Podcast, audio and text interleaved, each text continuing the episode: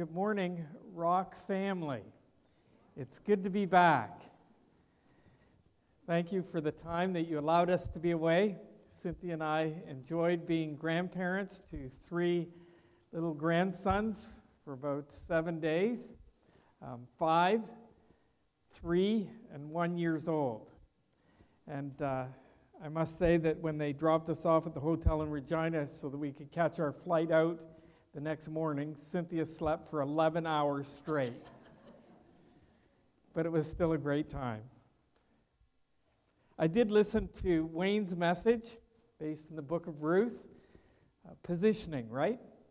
And uh, great exposition. Tyler this was not up yet. I'll listen to it later, but, but I think they had some challenges with the internet here at the church. But uh, regardless, I want to just acknowledge and thank God for the leadership that He has blessed us with here at the Rock Community Church. Um, thank you, Wayne and, and Tyler, for doing such a great job at expositing God's Word. Let's turn once again to John chapter 8 this morning. You'll remember that John's purpose for writing this fourth gospel account of the life and ministry of Jesus Christ is just stated like an arrowhead so that we may believe that Jesus is, is the Christ, the Son of God, and that believing we may have life in His name. What a great book to come to after a song like we just sung. Near Jesus. This is how we get near to Jesus by studying his life. And as we come to John chapter 8, Jesus' relationship with the Jews Remember when John uses that label, the Jews, he's speaking of the religious establishment, the leadership of Judaism. Jesus' relationship with the Jews has deteriorated significantly. Already in John chapter 5, verse 18, we were informed that they were seeking all the more to kill him. That reality caused Jesus to avoid the province of Judea, according to the first verse in John chapter 7, because they were seeking all the more to kill him. That re- reality caused Jesus to avoid the province of Judea. And so we shouldn't be surprised when Jesus finally does decide to enter the province of Judea on a return trip to Jerusalem to celebrate one of those annual Jewish festivals, we should not be surprised when the Jewish establishment does not roll out the red carpet or, or welcome him back with open arms. In fact, I would like to suggest that Jesus does nothing to alleviate their concerns. In fact, he does just the opposite. Look at the end of verse 13. The Jews charged him with, Your testimony is not true. It's not valid. Jesus responds in verse 14 My testimony is true. For I know where I came from and where I am going, but you do not know where I come from or where I am going. Verse 19 You know neither me nor my Father. Remember, these Jews understood that Jesus was claiming that their God was his Father. Check out the end of verse 18 in John chapter 5. Here, Jesus, Jesus is accusing them of not knowing their own God. How would you respond if someone walked in this morning and told you that you were not a Christian? How would you react? Verse 23 You are from below, I am from above. You are of this world, I am not of this world. In other words, we are polar opposites. We are as different as white is to black. We are definitely not on the same team. In fact, we stand at opposite ends of the continuum. Verse 24 Well, it just seems rather harsh, don't you think? Therefore, I said to you that you will die in your sins. For unless you believe that I am He, you will die in your sins. Jesus is definitely not reaching across the aisle to establish some kind of bipartisan relationship. It's not going to happen. But what is really happening in these verses? In John chapter 8, what's happening here? The Jews are coming face to face with the truth. Nose to nose. Remember John chapter 1, verse 14?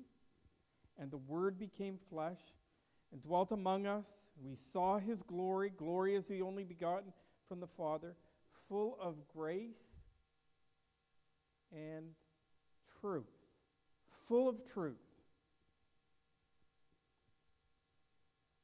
Look at verse 31 and 32 in John chapter 8. So Jesus was saying to those Jews who had believed in him, If you continue in my word, then you are truly disciples of mine. And you will know the truth, and the truth will set you free or make you free. Don't miss that condition clause.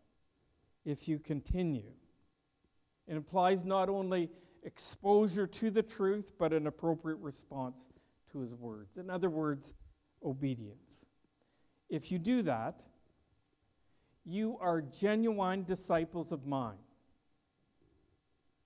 You will know the truth. And thirdly, the truth will set you free, free from the bondage of sin that plagues all of us. Wow. And that is the truth, according to Jesus. Notice Jesus' statement in verse 40 You are seeking to kill me, a man who told you the truth. These Jews, they're standing face to face with the truth dressed in human flesh. This morning, we're going to complete our study of John chapter 8 by looking at verses 48 through to the end of the chapter. In these verses, we'll discover why truth telling is so difficult. There are three reasons, good reasons, demonstrated in this face to face encounter involving, on the one side, these Jews who were absolutely convinced that they were God's spokespersons. They considered themselves to be God's representatives on the planet. And on the other side, we have Jesus, the one who claimed to be the way, the truth, and the life. The embodiment of the truth was standing in front of them, live and in living color, and they could not see the forest for the trees. How about you and me? How do we handle the truth? How do you receive it or communicate it to others? Are we truth tellers? Really? Please stand with me for the reading from God's Word. I'll begin reading at verse 42 of John chapter 8 and read through to the end of the chapter. Beginning at verse 42 of John chapter 8, Jesus said to them, If God were your Father, you would love me, for I proceeded forth and have come from God. For I have not even come on my own initiative, but He sent me. Why do you not understand what I am saying? It is because you cannot hear my word. You are of your father, the devil, and you want to do the desires of your father. He was a murderer from the beginning and does not stand in the truth because there is no truth in him. Whenever he speaks a lie, he speaks from his own nature for he is a liar and the father of lies. But because I speak the truth, you do not believe me. Which one of you convicts me of sin? If I speak the truth, why do you not believe me? He who is of God hears the words of God. For this reason you do not hear them, because you are not of God. The Jews answered and said to him, Do we not say rightly that you are a Samaritan and have a demon? Jesus answered, I do not have a demon, but I honor my Father, and you dishonor me. But I do not seek my glory. There is one who seeks and judges. Truly, truly, I say to you, if anyone keeps my word, he will never see death. The Jews said to him, Now we know that you have a demon. Abraham died, and the prophets also. And you say, If anyone keeps my word, he will never taste death. Surely you are not greater than our father Abraham, who died. The prophets died too. Whom do you make yourself out to be? Jesus answered, If I glorify myself, my glory is nothing. It is my Father who glorifies me, of whom you say, He is our God. And you have not come to know him, but I know him. And if I say that I do not, I do not know him, I will be a liar like you. But I do know him and keep his word. Your father Abraham rejoiced to see my day, and he saw it and was glad. So the Jews said to him, You are not yet 50 years old, and have you seen Abraham? Jesus said to them, Truly, truly, I say to you, before Abraham was born, I am. Therefore, they picked up stones to throw at him. But Jesus hid himself and went out of the temple. God help us to understand his word and not just understand it, but respond appropriately to it. You may be seated. Allow me to lead us in prayer. Father, your word is truth. It is profitable for teaching, for reproof, for correction, for training in righteousness, so that we can work out our salvation as, as you work in us making us adequate, equipped for every good work, holy, set apart for your purposes. Help us to hear and understand this portion of John's account of the life and ministry of Jesus. May we see spiritual realities, the truth about you, about life in this world, about ourselves. And then help us to respond to the truth in ways that enable us to become more like Jesus. For some, it may involve repentance. For others, a change in the way they think. For others, a, an adjustment in our actions and our reactions. For still others, it may mean speaking up, sharing your truth with others. Whatever it is, Lord, may our response be such that it causes others to notice and conclude that we have spent time with you.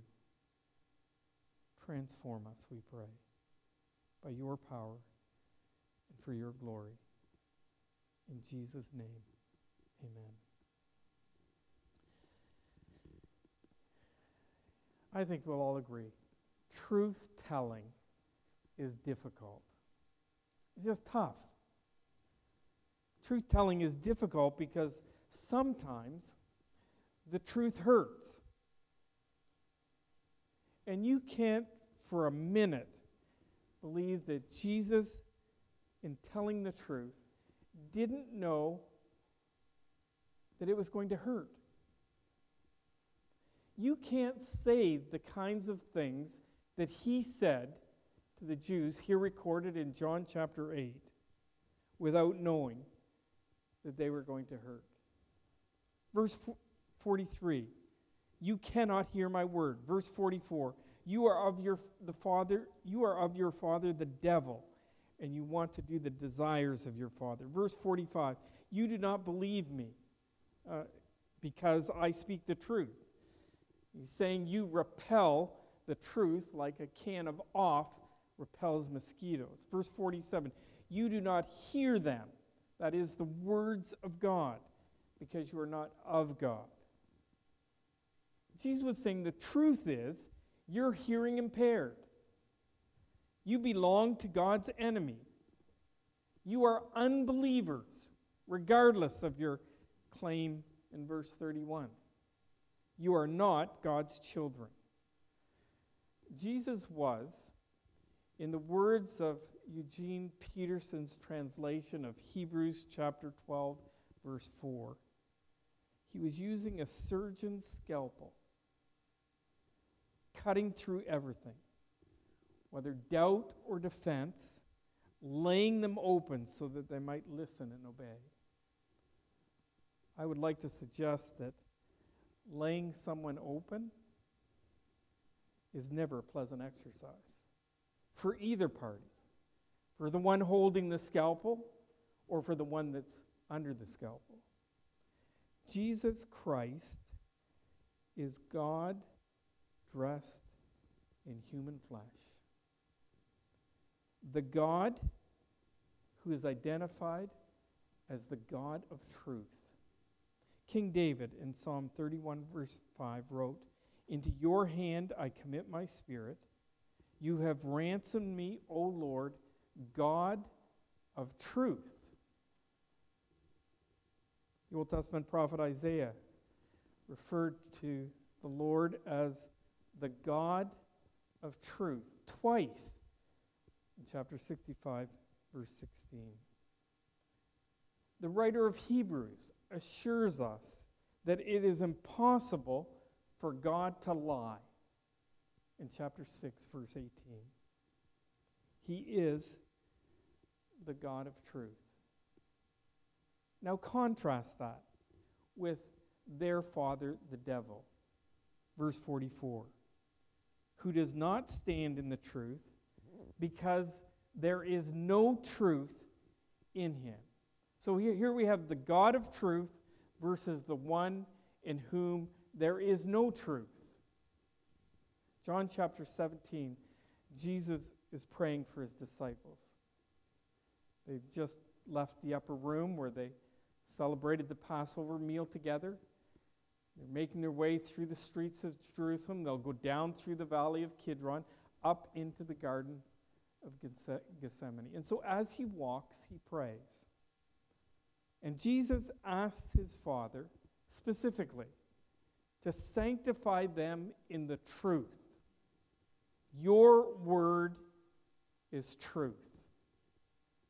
The God of the Bible will always tell us the truth, even when it hurts. As his ambassadors, his representatives, we can do no less. Be committed truth tellers. Jesus embodied the truth, and the Word became flesh. We now have this truth in, in written form the inspired, inerrant, infallible, sufficient Word of God that we can study and proclaim. The truth. Collectively, as a church, it is our duty to proclaim this truth without apology or appeasement or compromise.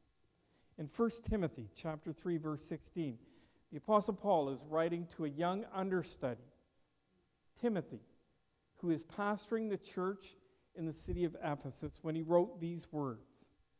I write so that you will know how one ought to conduct himself in the household of God, which is the church of the living God, the pillar and support of the truth. The Rock Community Church is a localized expression, the church of the living God here in Woodstock, Ontario. We are to be the pillar and support of the truth in this community. As a church, we must be committed to truth telling, even when it hurts, or when others might find it offensive, or when it appears to be intolerant. And I know Canadians pride themselves in being inclusive and tolerant, but those are not standards of biblical Christianity. I subscribed to a blog that had an interesting statement this week about tolerance. In fact, they, they kind of pointing out the shift in the definition of tolerance in our society today. This is what he writes Tolerance used to mean that we could agree to disagree. Now, toler- tolerance means that you must agree with, affirm, and celebrate what I want. That's what tolerance is. That's not tolerance, he writes. That's coercion or brainwashing. The Rock Community Church is to be a place where the truth is celebrated, proclaimed, and obeyed, even when it may hurt, be offensive, is countercultural, or unappreciated. We're also to be committed truth tellers individual, individually as well. Don't make excuses for bad or inappropriate behavior. Oh, that's just George. Don't do that. No, we need to tell the truth as an expression of our love and concern. Do not let a brother or sister run the race set before us, entangled or encumbered by sin that so easily entangles us. Speak up. Take them out for coffee. I used to work with Bill Fiji, president of the AGC, and he had a cute saying. He'd say, Well, it's time to have a sit down and come to Jesus meeting. Are those conversations easy? Difficult? You bet they are.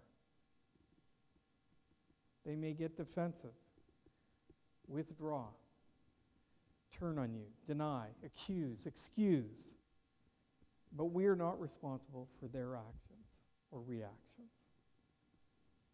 It is our duty to love them enough to take the risk to talk to them and not about them.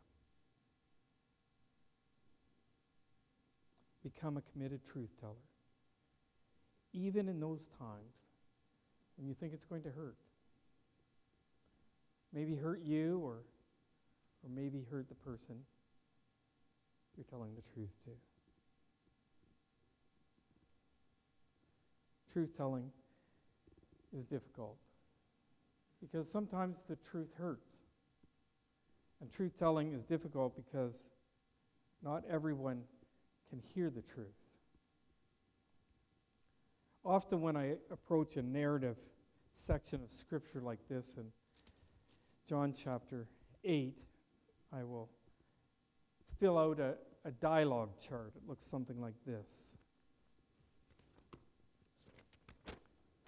For this chapter, you can't see the details, I realize that, but you'll see three columns. So for this chapter, what I would do is walk through it. And how many people are contributing to this conversation in this passage of Scripture? And so those would be across the top of the, the page. Obviously, you have Jesus, he's speaking, and then the Jews. And then the third column, don't forget the narrator. He's kind of the tour guide that guides us through this conversation. And so I take it and I break it out and put each section in their column. And as I studied this passage further, I found it really helpful to look at each of those conversations or contributors separately. And so the Jews took exception to Jesus' truth telling. Look at verse 48. The Jews answered and said to him, Do we not say rightly that you are a Samaritan and have a demon? So the Jews attacked Jesus' character. That's how they respond to the, the truth by calling him names and accusing him of being demon possessed, an evil man, maybe even questioning his mental stability. In fact, in, in John chapter 10, verse 20, many of them were saying, He has a demon and is insane. They also called Jesus a Samaritan. We know from John chapter 3, where he meets a Samaritan woman, calling him a half breed. They despised Samaritans and wanted nothing to do with them. It's a derogatory name. You know, I remember a girl in grade grades 5 and 6. Her name was Susan. Came from a poor home. Was a big girl, heavy and not well kept. We were mercilessly in the name calling, demeaning names, constant put downs. I wonder if she ever recovered from those attacks and the abuse. We heaped on her day after day. Kids can be so mean, can't they? and so can adults. Sometimes, when confronted with the truth, our knee jerk response is to attack the messenger. These Jews attacked Jesus' character. Look at verses 52 to 53. The Jews said to him, Now we know that you have a demon. Abraham died, and the prophets also and you say, If anyone keeps my word, he will never taste death. Surely you are not greater than our father Abraham, who died. The prophets died too. Whom do you make yourself out to be? Who do you, who do you think you are? Abraham and the prophets lived righteous lives, and they're all dead. How can you make these kinds of ridiculous offers? If anyone keeps my word, he will never see death. So the Jews challenged his credentials or his credibility. People can say all kinds of outrageous things, can't they? These Jews were accusing Jesus of being nothing but a fraud. Verse 57 they speak again. So the Jews said to him, You're not 50 years old, and you have seen Abraham? Yeah, right. So they questioned his claim. It is not possible for you have seen, to have seen Abraham. He's been dead for centuries. And then the final action of these Jews was using no words. In verse 59, they picked up stones. They were going to end his life. The Jews threatened him physically. Isn't that just how the stages of our arguments unfold? Usually it starts with a, a verbal debate. Emotions start to rise. We get angry. Our voices rise. then the attacks become personal. Name calling. You're just like your mother. The final stage is the use of physical intimidation. And if you're smart enough to figure out, oh, I can't win that battle, then you just clam up and walk away. That can be just as effective. Because it's all about power at this stage. The Jews threatened Jesus physically when they picked up the stones. You see, God's truth, it can be suppressed. And what these Jews were doing was suppressing or avoiding or resisting the truth to the point where they were threatening to eliminate the truth teller. I want the path to these two verses well worn in our Bibles. Turn with me to Romans chapter 1.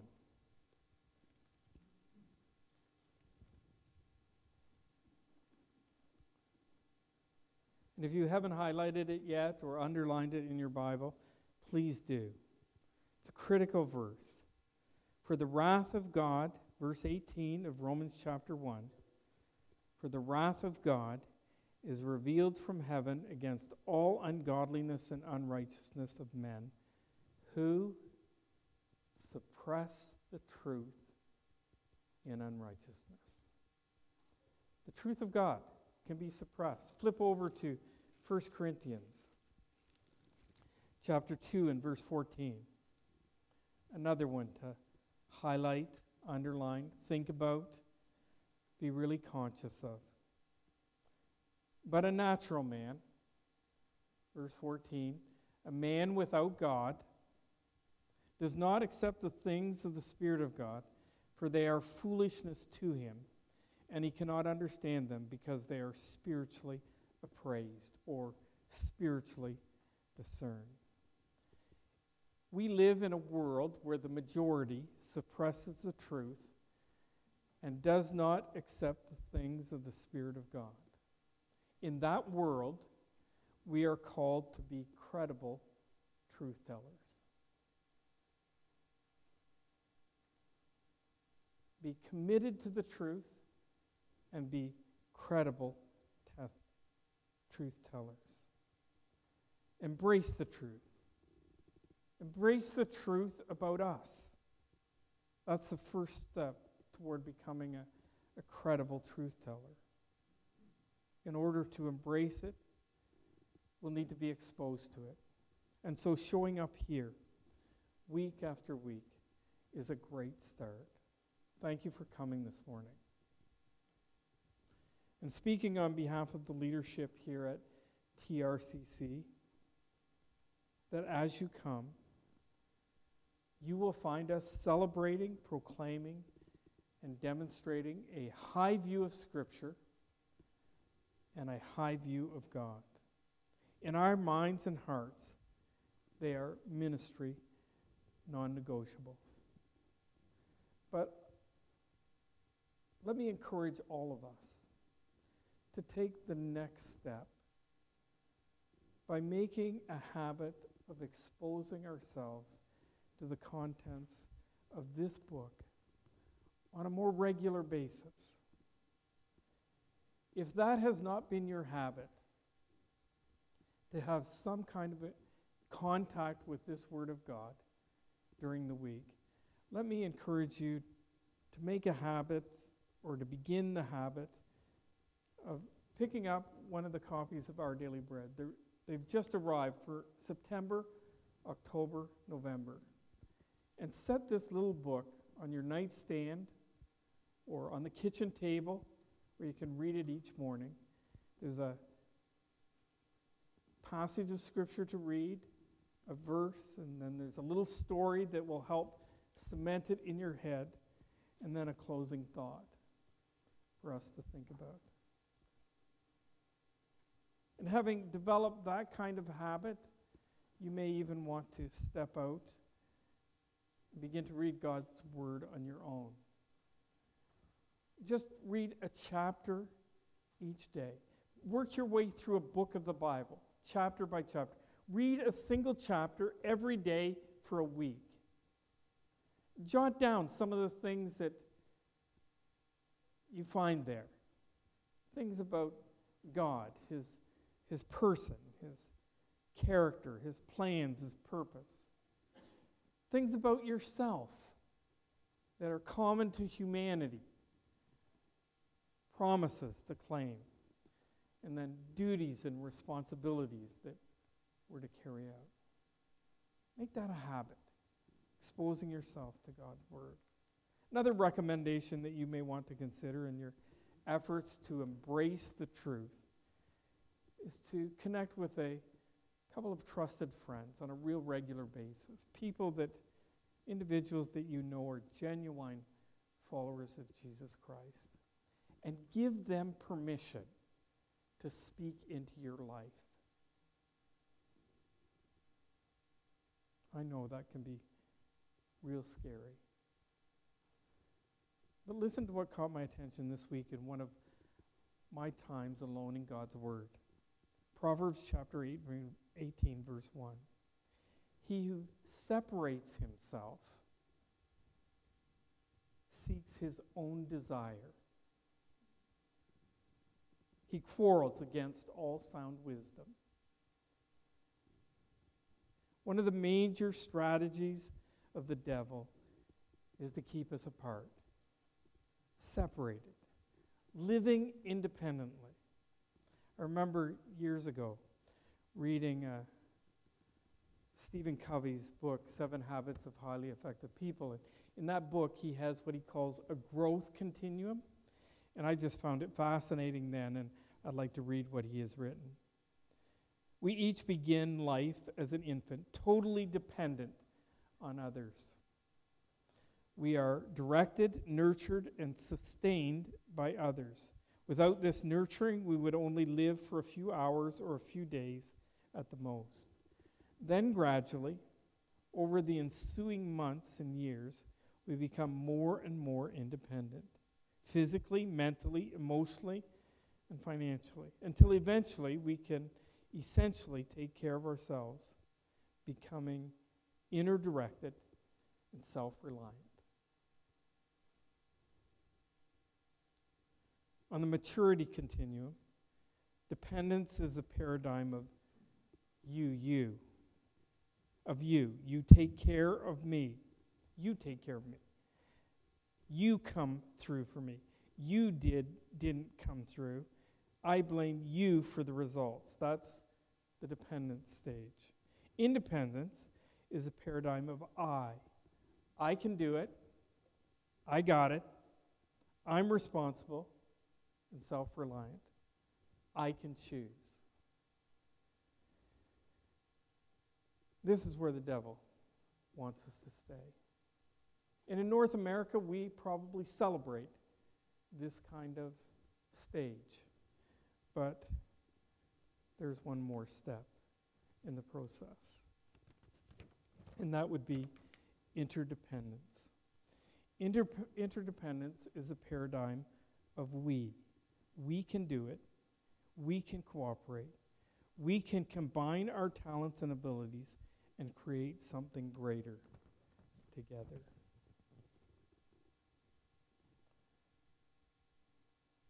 Allow me to return to Jesus' prayer in John chapter 17 again. I'm praying not only for these disciples, but also for those who will ever believe in me through their message. I pray that they will all become one, as you and I are one, as you are in me, Father, and I am in you. May they be in us so that the world may believe that you sent us. Interdependence. Why else would Jesus establish his church? Working out our salvation was never intended to be a solo flight. I need you, and you need me. This is actually one of the items that is on my daily prayer list that I pray for TRCC, that we would become the answer to Jesus' prayer here in John chapter 17.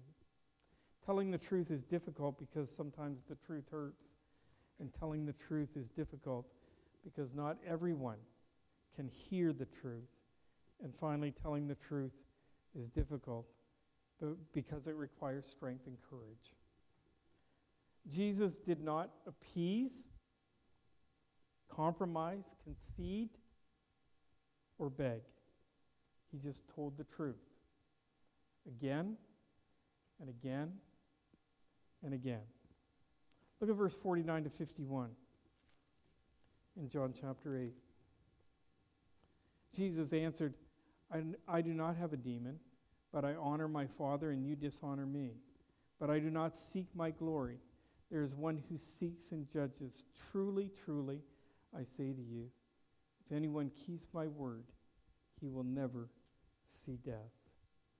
Interesting. First, we have the reproof I do not have a demon.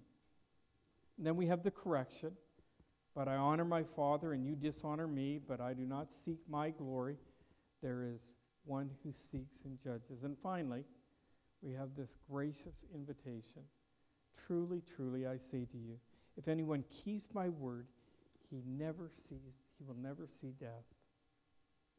Kind of seems like the application of 2 Timothy chapter 3, verse 16 and 17, doesn't it? All scripture is profitable all scripture is inspired by God and profitable for teaching.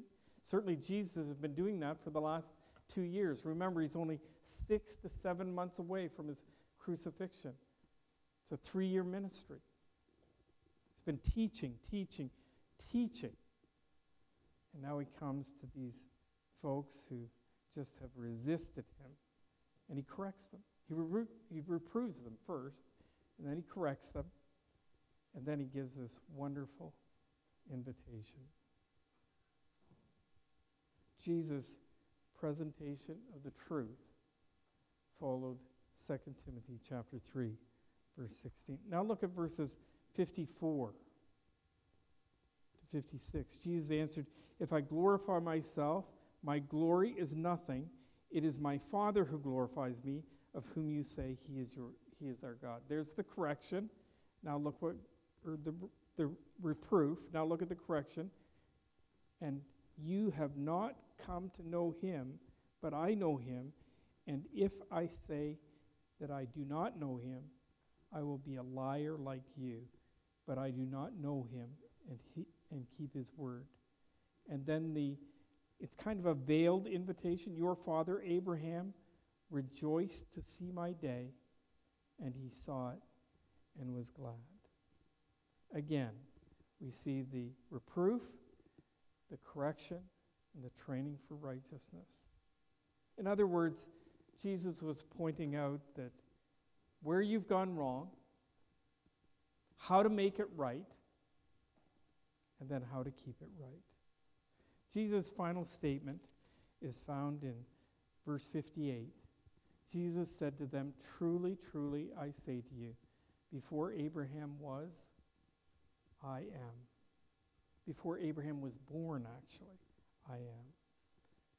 This is a, an unbelievably clear self disclosure that He is the eternal God. And God's truth is enduring. You know, there are only two eternal things in this world people and God's Word. In Psalm 119, verses, verse 160, the sum of your word is truth, and every one of your righteous ordinances is everlasting. Isaiah 40, verse 8 The grass withers, the flower fades, but the word of God stands forever. That's on the sign leading to the Bible school that I attended. The word of God, our God stands forever. Hebrews 13:8 puts it this way. Jesus Christ, the word made flesh, is the same yesterday, today, and forever. Remember that movie a number of years ago called A Few Good Men? There's a scene where Tom Cruise, playing a military lawyer, is prosecuting Jack Nicholson, who's a decorated army man. And Jack is on the stand, and, and um, Tom is cross examining him or prosecuting him. And Tom Cruise says, I just want the truth. To which Jack Nicholson responds, Who's seen the movie? He screams it. You can't handle the truth. Whether we can handle it or not, God's truth is enduring. And He calls us to be courageous truth tellers. Truth telling is not for the weak or faint of heart. Jesus warned us in John chapter 15, verses 18 to 20 If the world hates you, you know that it has hated me before it hated you. If you were of the world, the world would love its own. But because you are not of the world, but I chose you out of the world, because of this, the world hates you. Remember the word that I said to you A slave is not greater than his master. If they persecuted me, they will also persecute you. Israel is, they were about to enter the promised land. They were standing on its borders, and Moses had just died, and they'd celebrated a 30 day memorial service. And the Lord commissions Joshua to lead them into the promised land with these words in Joshua chapter 1, verses 6, again in verse 7, and again in verse 9. Be strong and courageous. In fact, verse 9 reads, Have I not commanded you? Be strong and courageous. Do not tremble or be dismayed, for the Lord your God is with you wherever you go. Isaiah 41:10 says much the same thing. Do not be afraid, for I am with you. Don't be discouraged, for I am your God. I will strengthen you and help you. I will uphold you with my righteous right hand. God's presence in our lives can make all the difference in the world. I was reading a book this week that um, distinguishes between reformation and transformation. Here's his definition Reformation equals truth plus trusting in your own strength to do the truth. Transformation equals truth plus trusting in God's strength to perform the truth in and through you. You see the difference? For you and I to be committed, credible, courageous truth tellers that God intends us to be, we must first respond to the Apostle John's purpose for writing this book and why Jesus engaged these Jews in the first place. Believe that Jesus is the Christ, the Son of God, by first of all acknowledging your sin. You and I are sinful people from the moment of our conception. Acknowledge that. Believe that Jesus was who he claimed to be, did what the scriptures say he did, and will do what he promised he will do. Believe that with all of your heart. Be convinced of that. And then ask him to become your Savior and the leader of your life. God's presence in your life will allow you to become that committed, credible, courageous truth teller. Makes it possible. Apart from that, you can do it in your own effort to a certain degree, but you'll stumble and fall. Not that I won't, but I'm moving towards a place where I'm becoming a better truth teller. And then finally, the biggest obstacle you and I face in becoming a truth teller is the fear of man. And it is something that you and I will do battle with every day of our life. The Apostle Paul wrote these words to Galatians chapter, the Galatians in chapter 1, verse 10. For am I now seeking the favor of men or of God? Or am I striving to please men? If I were still trying to please men, I would not be a bondservant of Christ. Fear of man will keep us from being all that God intends us to be. And we can win that battle in the power of Christ because He's present in our lives. He will give us strength and courage. Telling the truth is difficult because sometimes truth hurts, because not everyone can hear the truth, because it requires strength and courage.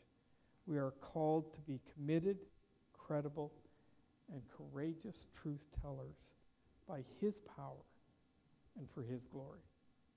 In Jesus' name, amen. God bless you.